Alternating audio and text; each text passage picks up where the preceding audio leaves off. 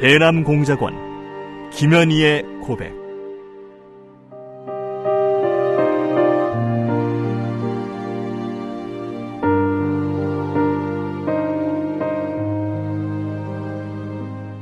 나는 김정일의 친필 지시로 1988년 남조선에서 열리는 서울 올림픽을 파괴할 때 대한 공작 임무를 받고 100여 명의 남조선 노동자들이 탔던 비행기를 공중에서 폭파시켰다.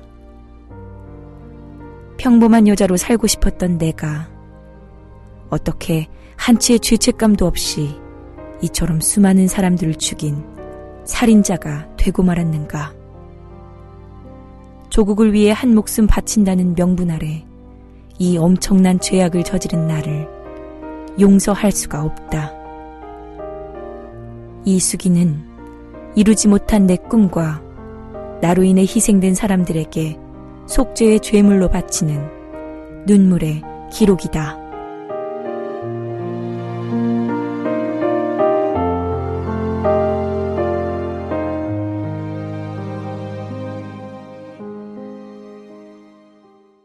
눈물의 고백, 46번째.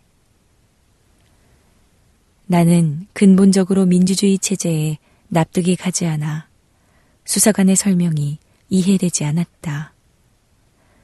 그때까지도 설명과 상관없이 명령과 지시에 따라 획일적인 정치를 하는 것이 훨씬 효과적이라는 생각뿐이었다. 아까 사람들이 대통령 선거에서 투표율이 저조하다고 하던데 그게 무슨 말인지 알고 싶습니다. 내 질문에 수사관들은 조금도 귀찮아하지 않고 자세히 설명을 해준다. 그들은 나를 회유할 일도 없는데 자백하기 전과 하나도 다를 바 없이 아니 전보다 오히려 더 친절하게 나를 대했다. 저 모습들도 언제 돌변할지 모르는 일이야. 나는 간혹 그들의 인간적인 대접에 감명을 받으면 내 나름대로 그들에게 기울어지는 마음을 바로잡기 위해 나 스스로를 경계했다.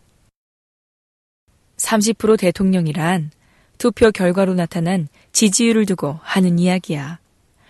선거 때도 들었겠지만 우리는 몇 사람의 후보 중에서 자기가 선택한 사람에게 표를 찍어. 그 지지율이 이번 대통령은 30% 정도였다는 이야기지.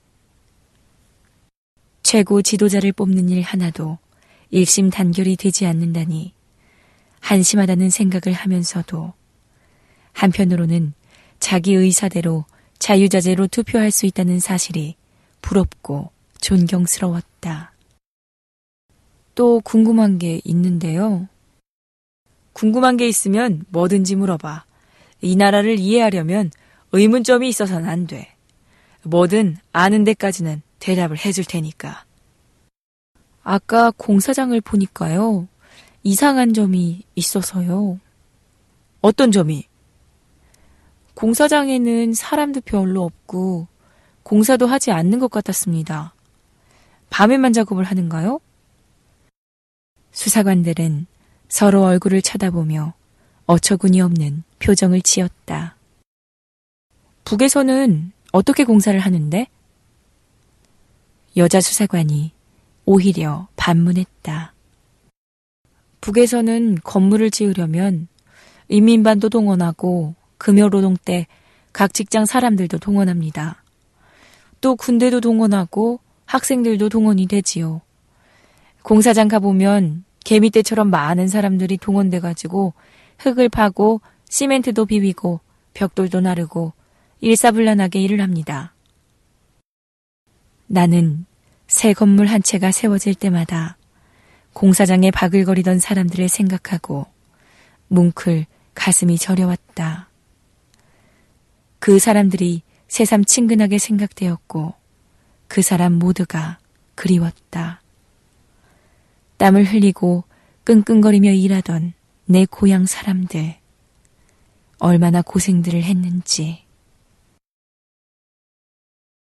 여기서는 그렇게 많은 사람들이 동원될 필요가 없어. 모든 것을 다 기계가 해주거든. 시멘트와 모래를 섞어 반죽하는 일도 기계가 하고, 흙을 파는 일도 전부 기계가 하니까.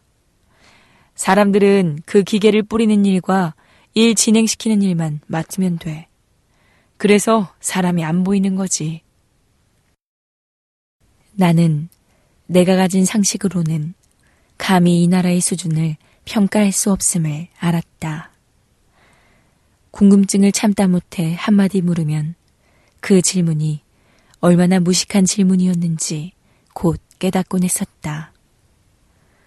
나는 그런대로 북에서도 수준급의 가정 환경과 최고 교육까지 받았기 때문에 앞서가는 존재라고 자부해왔다. 더구나 공작원으로 뽑힌 후에는 외국 영화를 볼 기회도 자주 있었고 실습으로 해외여행까지 해본 경험이 있질 않은가. 또 어린 시절을 공산권 국가이기는 하지만 쿠바에서 외국 생활도 해보았다. 나는 북조선의 평범한 인민 어느 누구보다도 바깥 정세에 대해 밝다고 생각했던 것이다. 그런데 실제로 남조선에 와서 보니 부딪히는 것마다 생소하고 보는 것마다 새로운 사실 뿐이니 내가 얼마나 우물 안의 개구리처럼 살았는지 알 수 있었다.